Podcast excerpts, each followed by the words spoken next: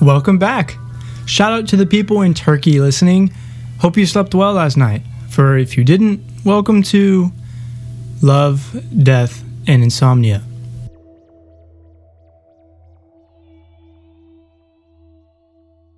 Wake up. Wake up. Wake up. Aaron, Huh? this is now the second time you've fallen asleep during class. What's going on? Are you not sleeping at home? Not really, Mr. Hamilton. Sorry. I think the stress of cramming this info in my brain the night before to be able to regurgitate it back onto a test that takes up 40% of my grade because the American school system has taught me to value scores rather than learning the information that's probably due to the information given won't be used in my common day and only within niche areas I might not even trespass into. Or maybe it's the slow crumble of weight upon my shoulder as a man to provide the necessities to live while being mentally and emotionally detached. Therefore, I overthink and analyze every small decision, making it into a tangle of ifs and maybes when I should be focusing on what is important to me. Unfortunately, Mr. Hamilton, I stay up all night for the solace that the silent night brings as my phone is silent. My responsibilities are at a standstill. I worry not of the marching of time, for if I fall asleep now, my free time ends as I wake to the sound of expectations. I stay awake not to avoid social interaction, but to prolong my isolation to an ever connected world with instant access to my life. I see through my pixel portal a world where negativity and hate is used to grab attention as the omniscient world herds the sheep into a turf pasture. Every night I lay, eyes open, staring into a fantasy world where I can be whatever I want, without the pressure of providing for a family, where I can get hugs and compliments from my peers, where my accomplishments are met with smiles and applause, not because they are better than the others, but because I love what I accomplished. I don't live my life in spite or vengeful anger. I don't live my life in the legacy of a fictional character telling me the rules and regulations set upon me. As water drowns me in pity for those sheep who are unable to feel the turf they step into, or see the painted in sky, or smell the machinery behind the farm doors, I wonder every night while I float among the soothing sheets how it would feel to soar high beyond the stars, where humans can't cognitively imagine, a world no one has ever returned. I imagine it would feel close to the dark room that I now lay, drifting aimlessly through a void of cold reality. Nothing beckoning at my door, nothing to grab at my heart. Nothing to steer me away from the truth, nothing to show my path of a never ending solace. With no one to fill my mind with the pain of their own. My problems are on pause. All I have now is me, the voice in between both ears. The slow realization that we are truly no greater in importance than a speck of dust that makes up a comet, or an atom that makes up the universe.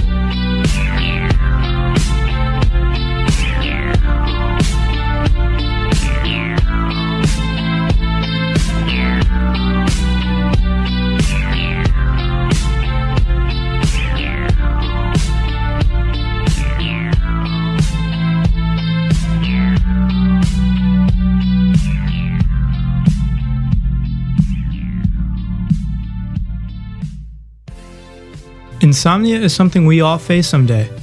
Whether you plop down into bed and suddenly you are more awake now than you were this afternoon, or you can't stop screaming at your friends in an indie game made by three people two years ago, looking over after only 30 minutes of playing, only to realize the sound of birds chirping and the sun soaking into the room.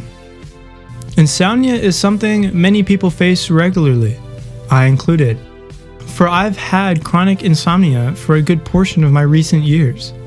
I still haven't mastered the art of laying down and instantly waking to the sound of my alarm the next morning, feeling refreshed and ready to kick ass.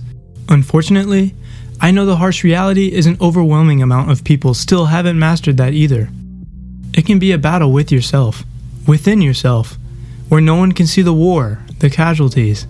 Living through every day, fighting to stay awake or act with enthusiasm for something you have been anticipating all year for, it can be a struggle to overcome the problems insomnia can bring.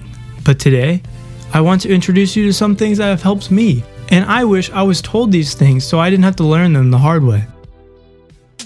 Three easy steps to getting rid of insomnia for good. The easiest step of them all is step one. All you have to do is close your eyes and understand that there is no three step process. There is no easy way, and it is a journey to overcoming something greater than just insomnia. It's the path of mental peace. A good step in the right direction starts with knowing what mental peace really is. Mental peace is quite an easy concept, but a hard one to achieve. It's where your mind, being the voice inside your head, is rid of the negativity, is calm, and isn't interrupting itself or loud. To get to this point, you must understand the mental conflict is good, and that it is vital to problem solving in basic everyday life. Mental peace is a temporary state where you should be before closing your eyes for the night and soaking in the information you received throughout the day. Many people find writing down literally everything you're thinking into a notebook before bed gets rid of all the clutter and busyness in a thinker's orb you have. Some people find turning off all tech, reading a good, positive book an hour or so before bed also can calm the brain down and filter out the negativity and the songs that are on repeat. I have found it difficult to get a good night's rest turning off tech.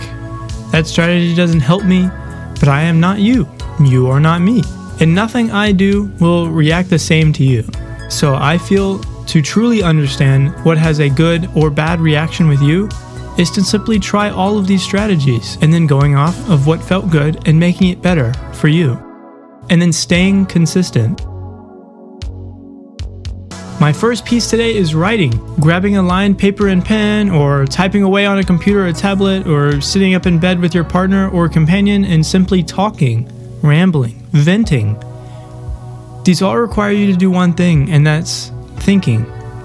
Go in depth on what's bothering you. Go into an overabundance of detail to describe why your laces are a certain shade of Zima blue. Vent about the Karens that come into your place of work every day. Just write type, speak. I personally have a small speech impediment where I stammer on words, so typing and then reading off of a paper minimizes it. It makes me feel less anxious, but I'm an avid D&D player, so I have a love for my stamper, for it gives me character and flavor.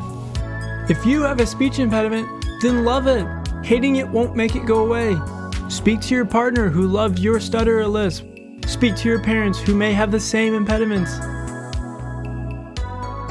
Writing every night a splatter of words on a paper that no one will ever see is something that helps me declutter and organize my thoughts. The best thing that helped me is coming up though, so keep those amazing Turkish ears open through the episode. Reading a book, comic, or graphic novel is something everyone can do. There are free books online, I'm sure you can find some amazing books laying around, but don't choose any book. Choose a good hearted, positive book you're passionate about. I say this for reading a negative, cold, scary, or a book that you're not really into will make you either n- not any more relaxed or mentally peaceful than before you read it, or it won't be something you do on a constant basis. Finding a good book can be challenging, but it's not impossible. You got this. It's okay if it takes a few months to find a great book to throne on your nightstand. Don't be afraid to ask others what books they love too. Something I found out is people who love books also usually love talking about them. So, reading a book will give you something to connect with them and grow a relationship with them. This might work with a cute, nerdy girlfriend sitting next to you in class too.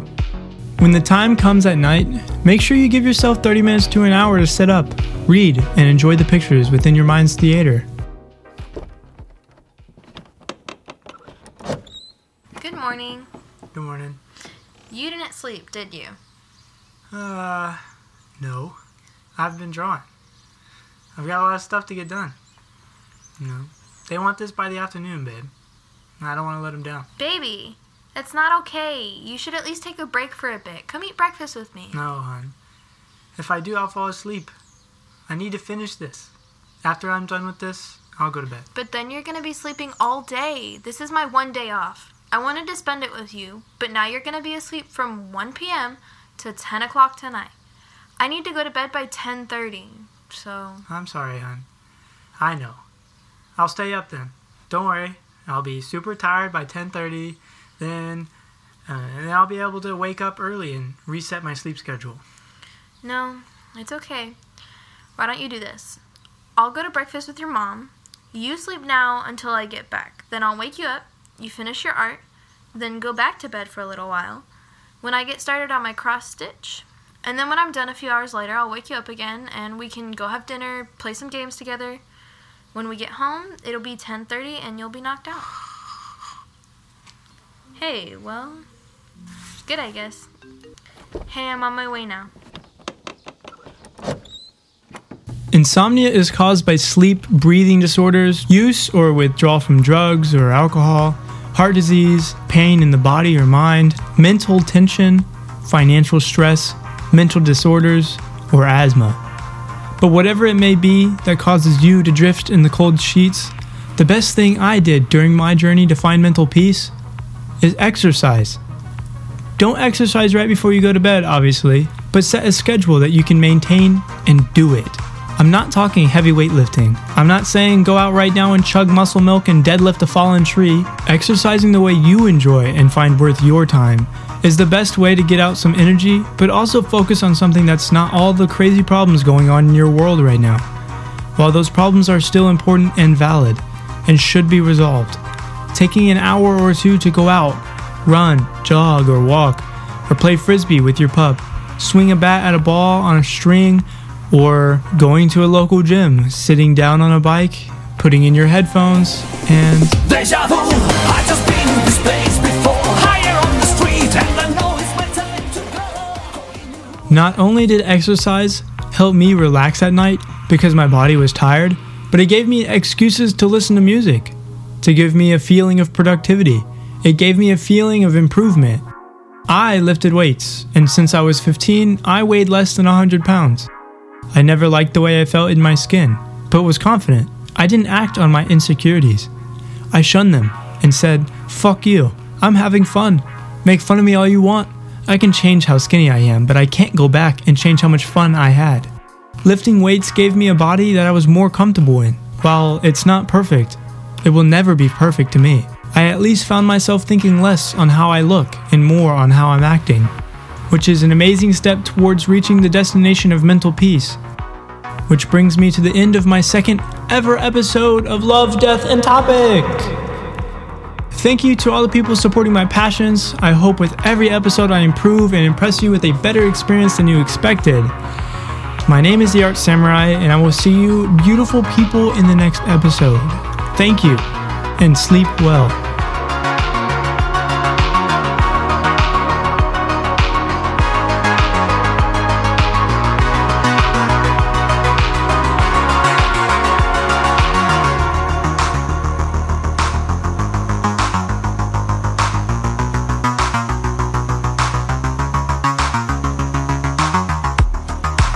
Enjoyed today's episode, do follow, for it's free and you can always unfollow anytime I don't meet your expectations. You can find this podcast on Spotify, Apple Podcasts, or anywhere else podcasts are hosted. You can also find more unique and amazing content on Twitch at The Art Samurai, chat with me live, ask questions, or simply just go to see what I look like.